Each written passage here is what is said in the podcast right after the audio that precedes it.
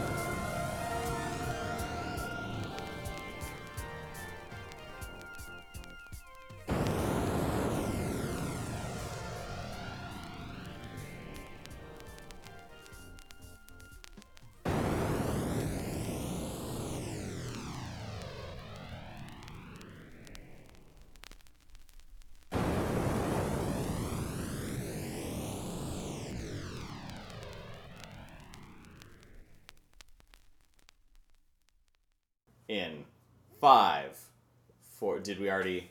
I'm, j- I'm just gonna. We're just gonna keep recording, even though I, We're gonna do like five intros for we're one gonna do episode. five intros. Hi, everybody. Welcome to the episode. It's been a bit. Oh my god, it has been much too It is. long. It has been a bit. We've been working on two episodes. Correction. The last time we were working on episodes that weren't the disco one, it was a JFK record, and it was one about uh, politicians and stuff like that. And um, and we have still yet not finished those episodes. and we just kind of figured we'd rather move on, or at least I figured that, and Kevin agreed. we'll come back to those. We'll, we'll Don't come worry. back to those eventually at some point. I'm checking the time right now. We will come back to them at some point. At some point, at some looking at our watch, months from now, it's that. That's what it, it's. exactly. I, exactly. I mean, do, wait, no. Does your actually you probably have? mine does have a date. So Oh, is, that what is that? Is it it's, it's a Fitbit? Fitbit. Yeah, Oh, that's it's cool. the Charge Two. Yeah, I have a Casio. I'm going to leave that where it lies Yes. because I remember the John Oliver bit. We have we have literally gotten about 30 seconds into this episode and derailed already. Derailed already. Oh, that's what we're supposed to do. It is. It is unbelievably hot in my apartment. It is uh, Sunday, May twenty first, and uh, yeah. That's, and as anybody who does recording knows, you have to turn off all ambient noise. So the fan that was keeping us cool is long gone. I think we've even had this conversation in one of our previous episodes. I know, but it's just it really is so hot today. Like this is like steam bath like level like well, I mean, look, the, the, the delirium that we're going to experience while we're recording this is probably going to contribute a lot to the, the quality of the episode Wonderful. in a positive way. and with that, we will tell you the episode right now, and it is Since I uh, uh, if you couldn't tell from the the music that led you into this episode, we are doing Patrick Gleeson Star Wars, which um, is another just happy.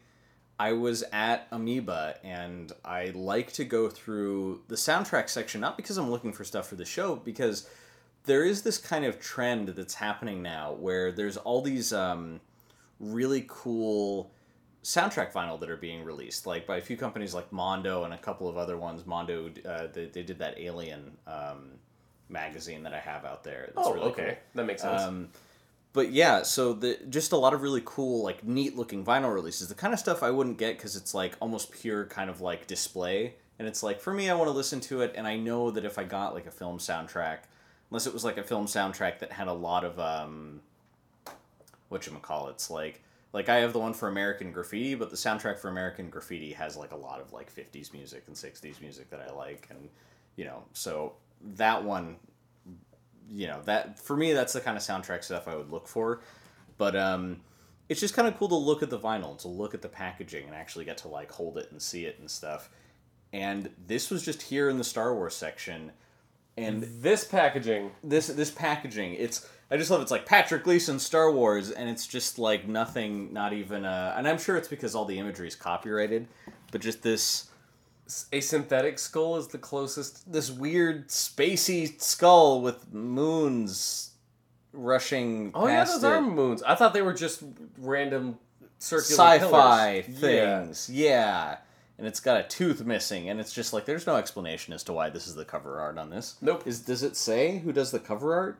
Yeah. Uh, I have not seen that yet. On No, there. it doesn't. I don't even think it says. Does it say anything? I don't. I do not- Illustration: Oh. Peter Lloyd, Hold on. Peter Lloyd, Mike Dowd, Marilyn Roman, Roman, Roman. It's R O M E N. Roman, Roman. Roman. Oh, there really were a significant number of people who worked on this record. I'm just looking at this. Okay, so uh, uh, before we jump into that, and while Kevin's doing a little bit of research to sort of explain, so Patrick Gleeson is an electronic artist who, um, I mean, he's I think on some level probably the more famous things he's done is he's I don't know if been producer, but he's been kind of like uh, uh, uh, he's a bit player on a lot of different electronic records. Like I think he was involved with some of Devo's early work and stuff like that. Like he was he was one of those. Uh, I, I hate to call him like a session synth guy, but I mean in context, it kind of makes sense that like Patrick Gleeson would have ended up on a fair amount of records because this is still a fairly specialized field of instrumentation. And in 1977, if you were going to be having any kind of synthetic music, you needed somebody Right. who was essentially an industry person. right With and, and this is this is before you really start getting like you know i mean the, probably the, the, i mentioned there were probably affordable modules but the thing that he made uh, uh, this record there, with made. made.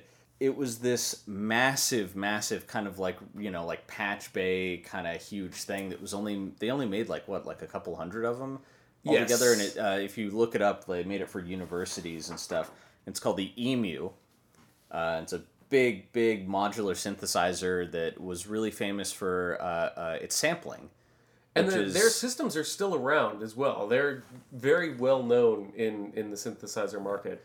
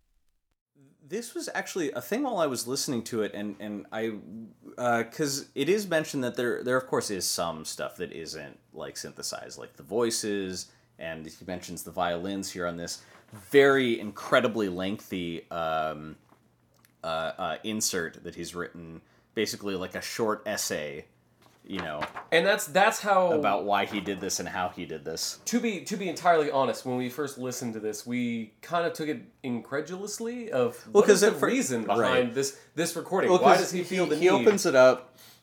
Let's see. I think I, this is really fascinating. About three years ago, I heard a rumor that George Lucas, one of my favorite film directors, was going to make a science fiction film called Star Wars. It immediately occurred to me that all the, uh, that of all the people in the world that could possibly make the music for such a film, it ought to be me who made it. Ought to be is such a funny concept though, because it usually doesn't work out that way, or because it usually doesn't work out that way.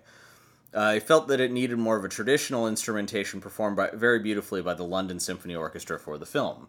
After going to see the film and loving it, I still felt that another approach was possible, one that did involve synthesizers and which was more surreal than the scoring of the original. Um, then he talks about he got together with some friends and how they how they worked on it, but it's like we're thinking, okay, that sounds it's just like you think and really to to express that when he when he says and he even references in those notes i brought together some friends. His friends include major developers from moog from emu from Right. other So th- synthesizers that's the in thing. industry. Patrick Gleeson was clearly one of these like early adopter, big deal kind of guys. Uh, uh, was an acquaintance of Wendy, Car- or possibly like a protege of Wendy Carlos. i believe so it was about a 10 year if you guys remember Wendy Carlos when we were talking about uh, Switched, Switched on, on Bach. Um, but yeah, so so there clearly is like a real pedigree here, and I think what we can come to about this record is that it's kind of a really neat experiment. Especially too, as you started reading it that second time, especially out loud, it kind of dawned on me that it reads more like a personal essay, like you were saying. Right. Like, this is this is something you would kind of hear from a college student who's writing a paper Right. on on a book. No, he, he figured he figured okay, electronic music is perhaps maybe almost into vogue, or it's like this is the music of the future. This is the biggest sci-fi movie. So figuring he could probably make a couple bucks on it, not cynically, but just being like you know uh, uh, An interpretation. an interpretation of it that you know would would go places. I don't know if this was a record that sold pretty well, but it probably did okay. I mean, since it said Star Wars on it, I'm since sure that was since it's Star Wars related and isn't like some of the knockoff Star Wars sci-fi movies that were coming out at the time. One of which they oh what was it? Um, have you seen the new Mystery Science Theater episodes yet? I'm partway through. Okay, there's one though I forget the name of it. The sci-fi movie. This will have to be a note at the end because I, I just don't feel like. Is it that time machine one? No, it's not the time machine one. Okay. It's the uh, That's where I've left off. it's it's this it's a sci-fi space movie about scantily clad women and people with bad 70s haircuts and I think David Hasselhoff is in it. okay. I need to get back And it's on. and it's got a, a Texan sounding uh, robot cop space adventure. It- you can't see my face on the podcast, but it's but it's right. So so following Star Wars, there's a lot of exploitation going on, but this actually I don't I don't think really fits into that. This is like kind of a a, a loving kind of like tribute to a, a film score that really clearly affected a lot of people immediately. Because this, you know, when was this released? Was this in '77 or is this Uh, it does say seventy seven. uh, available on music cassette and eight track tapes? 1978. Okay, seventy eight. There we go. Yeah. So yeah, Which, pretty by the way, even though it says available, we have thus far only been able to find cassettes two in the records UK. of cassette. But yeah. that that could be. See, I I'm wondering. This is one of those things about Discogs where it's just rather than being perhaps a complete kind of resource, it's like, well, here's what's available and what you can get. So I imagine there were eight tracks of this, but I've never seen eight tracks listed on there. Maybe I'm just not looking. Also, Fair enough. eight tracks are terrible. They're they're awful. They're they're shitty cassettes. That's that's what it is. It's a it's it's a lesser technology that was like a lot of the a lot of the eight track units were just like built into receivers. That's when I when I was building my stereo system. Okay. There's a lot of like I was looking at like vintage receivers with eight track things. I'm like, oh, that'd be cool, and it's just like not worth it. Like not worth it for the fact that this is a receiver that probably doesn't work. you know, or has like a buzz or something like that, which happened. I, I bought a receiver early on that was like, oh, this is exactly what I want. Just the worst, worst like electronic buzz. It probably just wasn't properly grounded or something like that. I it probably could have been an easy fix. Um, sidetracked by eight track cassettes, which are terrible. That sounds awfully ironic.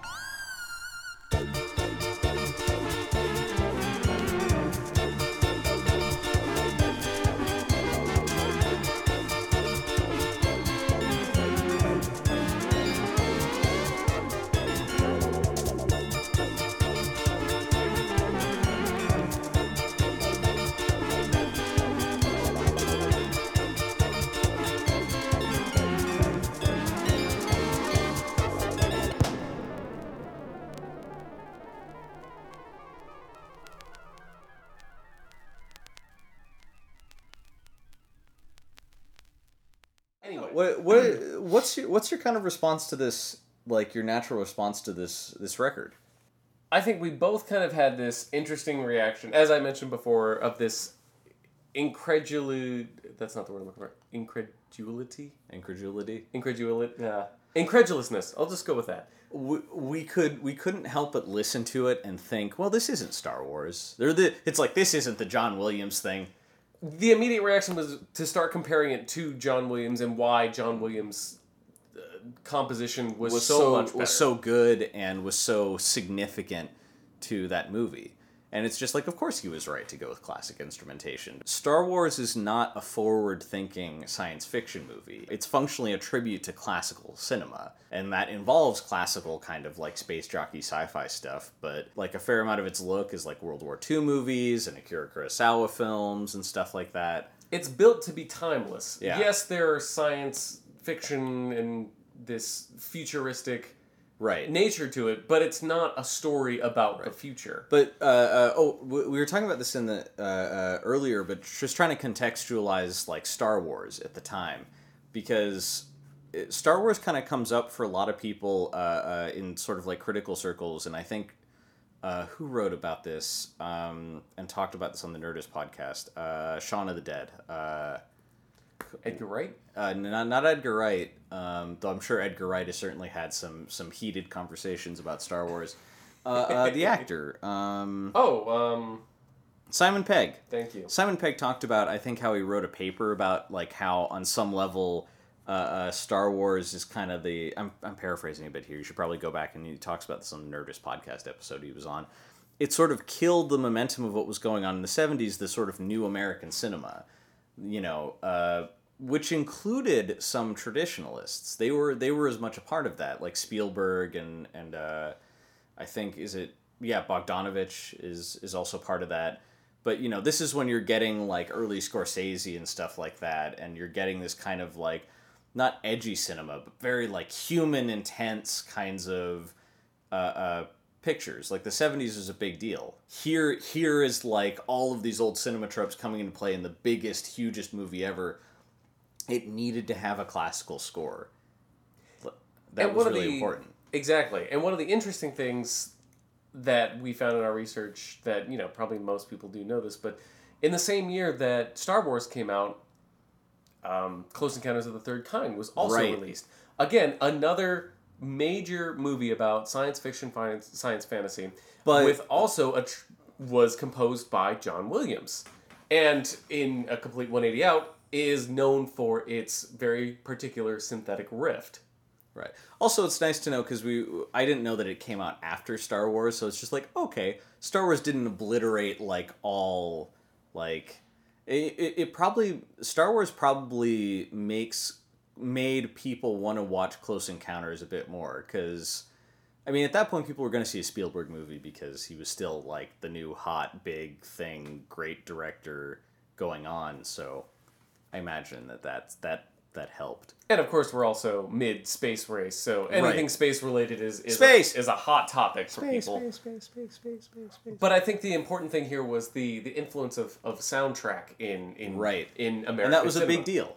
You know, John Williams is responsible for some of the most memorable music, just like altogether. Exactly. Like, uh, oh, there, there, there's a there's a cracked article about this that I I'm forgetting. Uh, you could probably look it up where they're talking about how one of the problems with a lot of like modern uh, uh, big cinema is that do you do you actually remember any of the music from uh, any of the Marvel movies? Um, not cracked. Wise crack, wisecrack. Hmm. Wisecrack. It was Wisecrack. That, had the thing? Wisecrack and Every Frame a Painting talked about um, the soundtracks of Marvel movies being Oh, that's completely unmemorable. Right, right, right. Yeah, and and look, there there's a lot of really really great electronic music that's on the horizon in film scores. Like, we're actually, kind of, uh, John Carpenter is already starting to do that. But what makes John Carpenter's stuff work is that uh, uh, we were talking about how in electronic music at the time, because we were listening to some examples, like Tangerine Dream managed to inject a lot of space into their stuff. Um, but it seems like German musicians were coming through with some of the more like, oh, like this is I, I hate to call it palatable, but like with with perhaps an understanding of how you can make this work like expansive and stuff like that.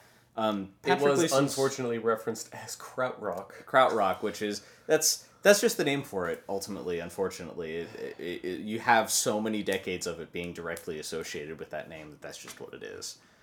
Or cosmic music, although I know some people don't like that label, but fuck it, we need to call it something. German electronic music from the 1960s into the 1970s and early 1980s. German electronic music, gem.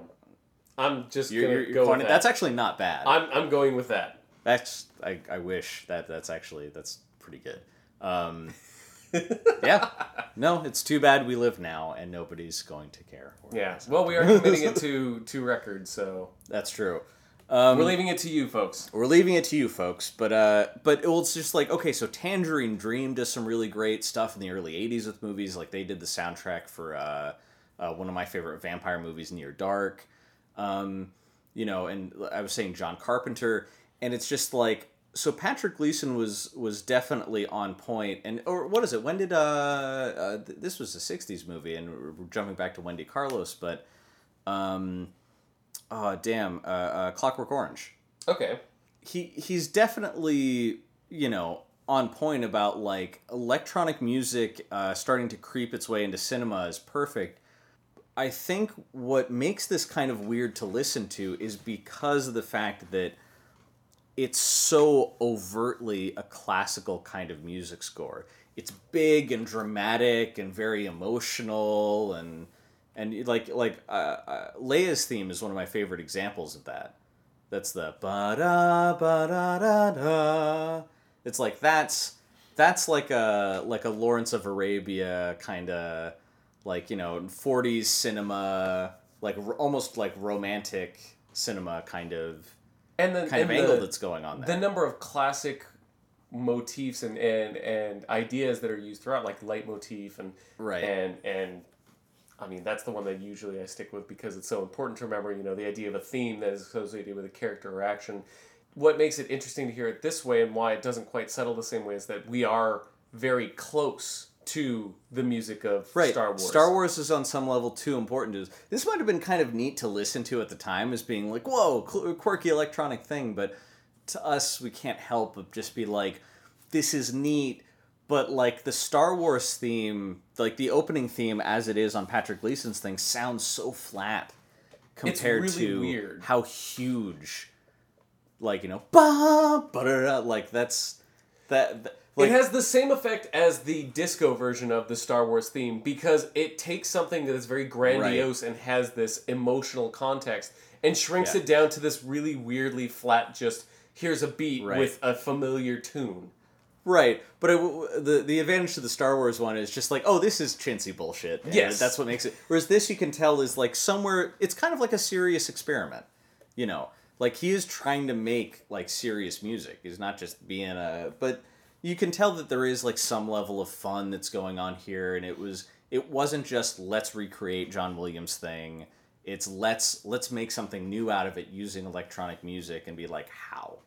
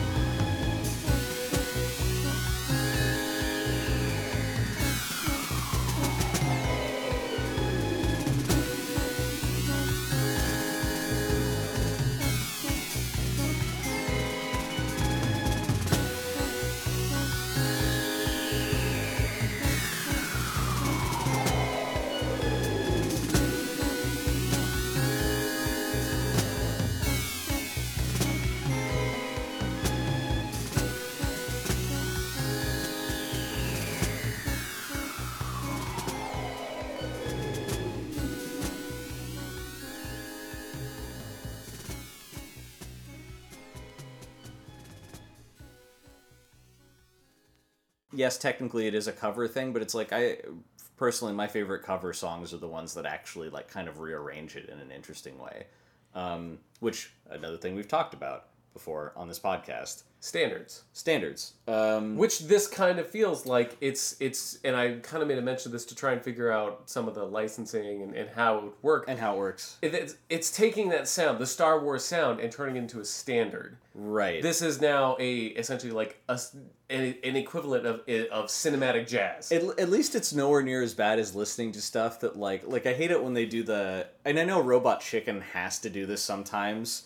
Luckily, they've actually made Star Wars episodes, so I'm sure they got permission. George Lucas was on one of the uh, the Robot Chicken things. Oh, like, a I, that part. makes perfect sense. So so it's just like okay, so sometimes they're allowed to use it, but I love it when you see like the Star Wars opening title graphic that's built into uh, uh, Final Cut, and it's like they use that, and then it's just like this like John Williamsy. This is at least easier to listen to than that for the opening theme. Yes. But talking about things we like about it, going to the fact that what I the the A side of this is almost not memorable. It's just like okay, that's neat, and your initial shock response dies after dies off after a while. But two tracks, the two tracks on the back, actually, you know what? Three. I think Cantina music, droids, and Ben Kenobi's theme are kind of brilliantly done on this record. Yes. I completely agree. I think the Cantina music in particular is very haunting. Right. It has a a sound that just and do you want to end the episode with that so we can leave people with that? mm, You know, that no, I, I think we're gonna end it with the Ben Kenobi's theme because of what happens at the end of the Ben Kenobi's theme, which we'll get to. Aha. Which is really cool. But um, but so the Cantina music, it's like, oh, this is fun. This is the first time I can really see like this is an this is a reinterpretation that actually really expands on it in a way that's kind of fun, and perhaps it's just because the nature of the Cantina music itself isn't meant to sound huge. it's, it's- meant to be intensely personal. Right, right. It's it's supposed to sound like music you're listening to in a club. It's not enveloping, you know, it's not enveloping you per se, but it's like there in the presence of a room. I would almost like to hear this version of the music implanted into that scene and just see And how it just would see feel. how it kind of works out. That would be that I might do that.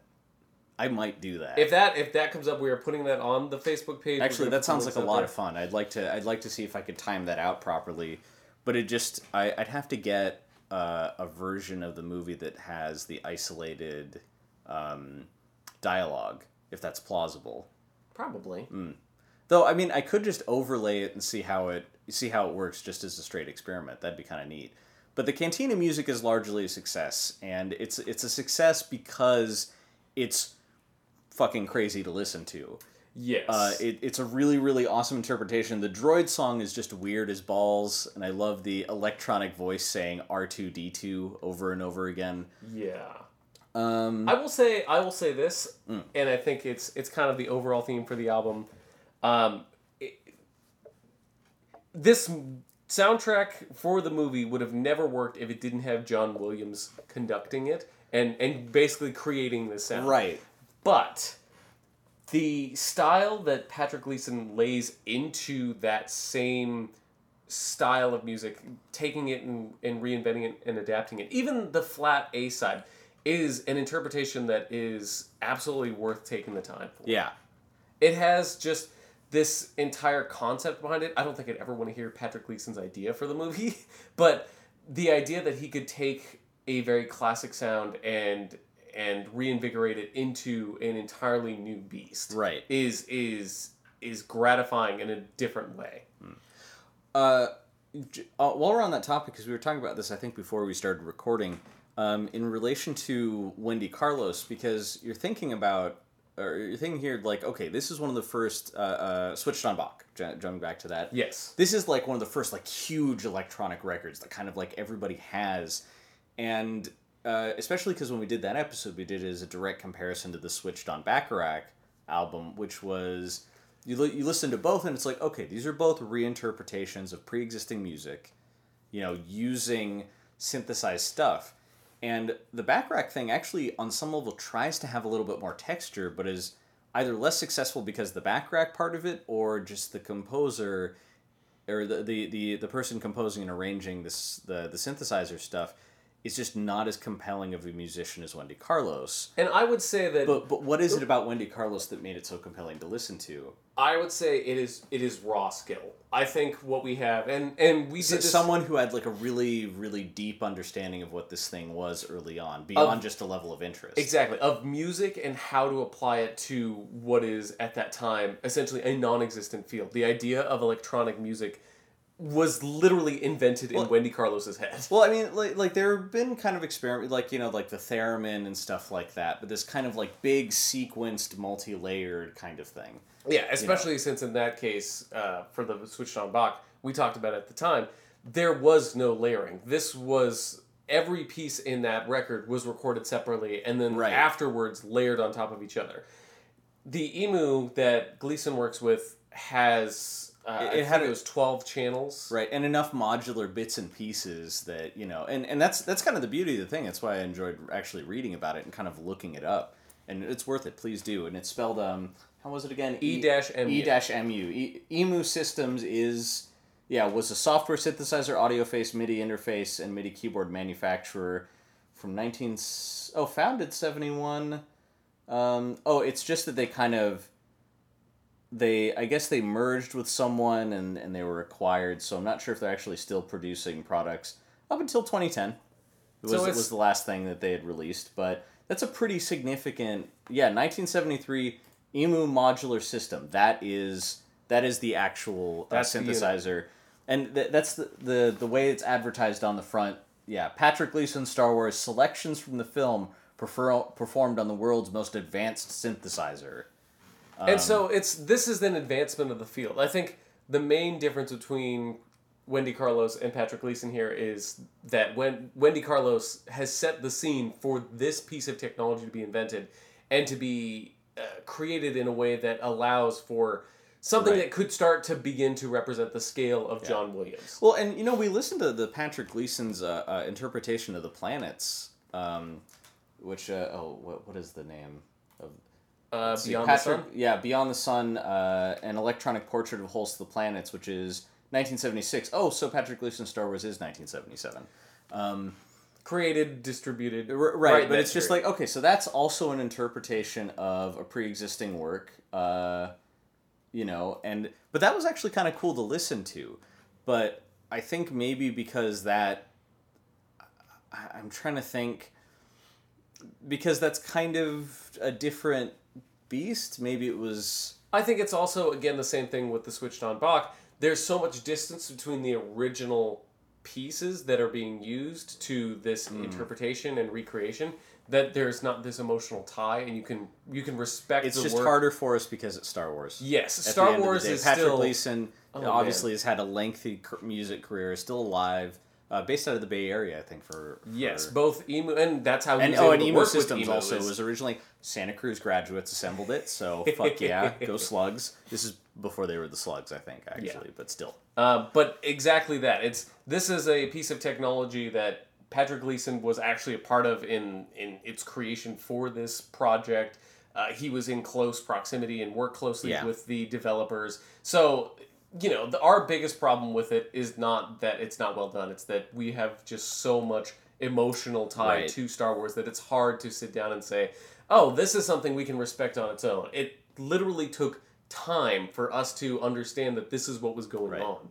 Well, and and you know what? I look looking at Patrick Gleeson's career has made me a lot more compelled to actually do the research and see his influence.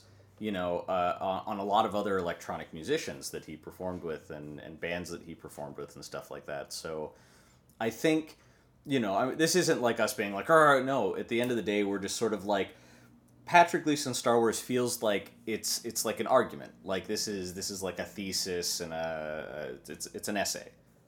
Exactly. It's Yeah. a philosophical essay, and I've written plenty and of perhaps those. So. per- it's an interesting if not entirely successful thing but the moments of it that are inspired are kind of awesome like legitimately the the cantina thing if if there's this entire record is worth the cantina thing um Considering Uh, you paid five dollars for it. considering i paid five bucks for it I, there was also another if you're still listening to this there might still be another copy left at amoeba in los angeles for like 12 15 Okay. i'd actually say a worthy investment just if you kind of like this is the kind of record we make this show about. It doesn't really exist in another form. I mean, Except on YouTube. except on YouTube. But you get what I mean. It's just like you know they they never made CDs of this. You know, Yeah, no. I'm kind of wondering. Let's actually let's check. Is this available on iTunes?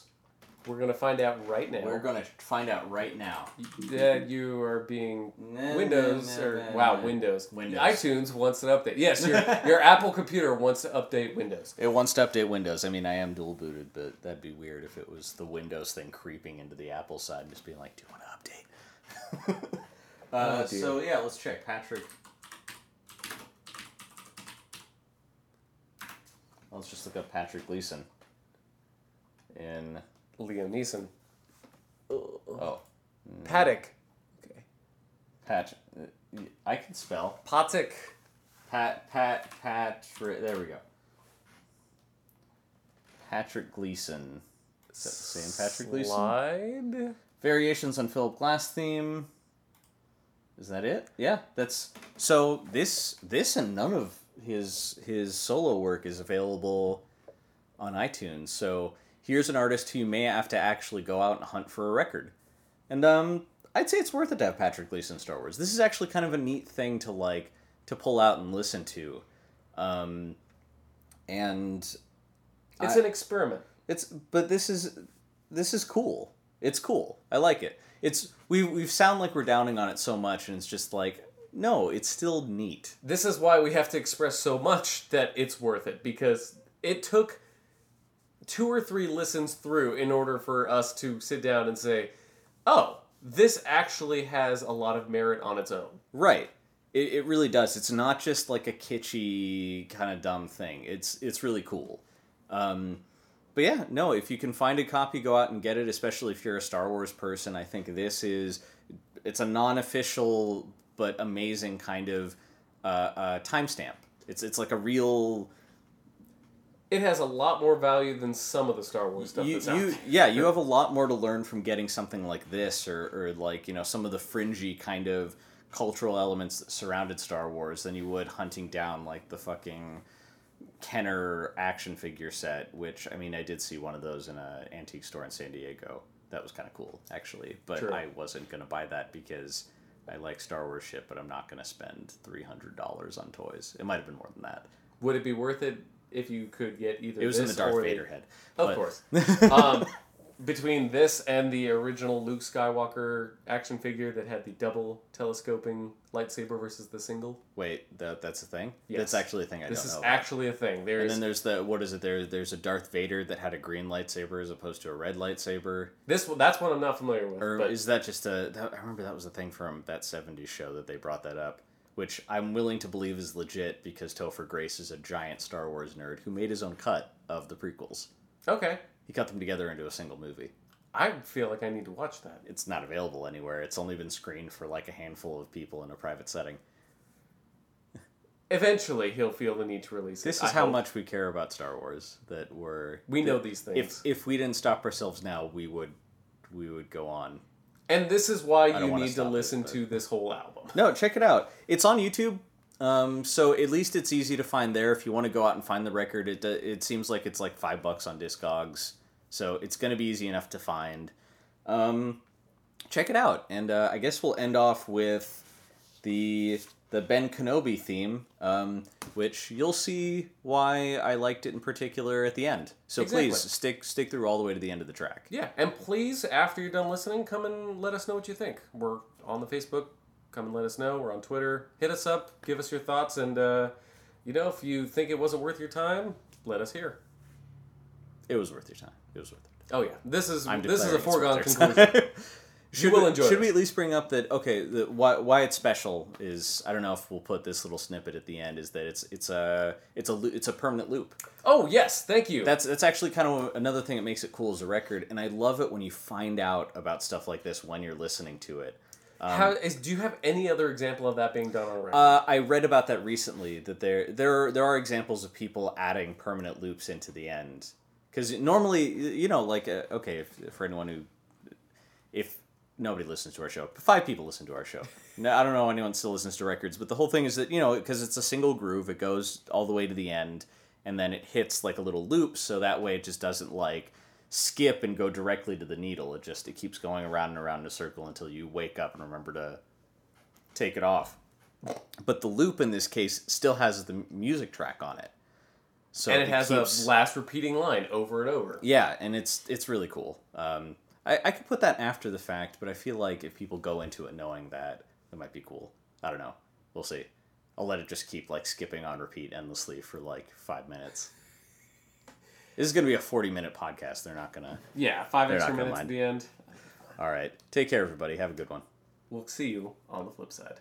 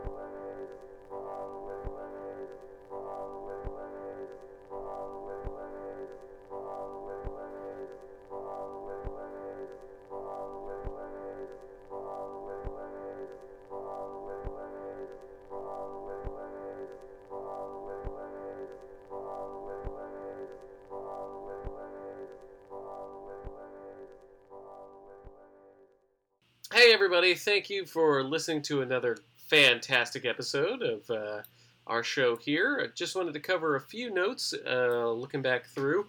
Uh, one of the first things I wanted to mention is just uh, who Peter Lloyd is, or was. Uh, he passed away in 2009. Uh, but he was a graphic artist, the youngest to graduate from the Art Center College of Design. During the 1960s, he worked for Playboy and Esquire, uh, but most notably worked on Tron for Disney. And so, uh, if you've seen the album cover for the uh, record for Patrick Gleeson, then you will notice it has a very peculiar style, and it's really what he was known for. Was this uh, very futuristic, but almost kind of I don't want to say cartoony, but just very well known for a very particular style, and you can see it in a lot of his work. Uh, he also worked with uh, the Smithsonian and uh, did an IMAX documentary called Cosmic Voyage. Next, uh, Dan mentioned that there's a Mystery Science Theater episode uh, in the most recent season that came out. Uh, the title of that is Star Crash. Uh, it is episode 1106, so, you know, most recent season, episode 6.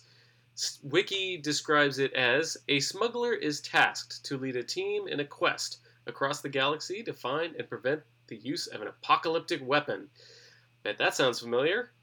Uh, and finally, I wanted to delve in a little bit more into the career of John Williams. I know most people know his name and much of his work, but uh, it wasn't until I actually looked at a full list that I just was blown away by all the different projects he worked on. In particular, you know, he worked on the Star Wars trilogy and Close Encounters of the Third Kind, but he also worked on the Indiana Jones trilogy, worked on uh, Jaws, uh, all kinds of works. He did Schindler's List, Saving Private Ryan, uh, worked on the Harry Potter movies. He made the uh, iconic theme that you know from those. He's just all over the place. So uh, if there's any modern American movie theme, he was probably involved in it. Uh, so yeah, just go ahead and keep exploring all those fantastic works that he's worked on. And Dan, Hi, everybody. Um, so I'm just going to finish off here with a couple notes of my own.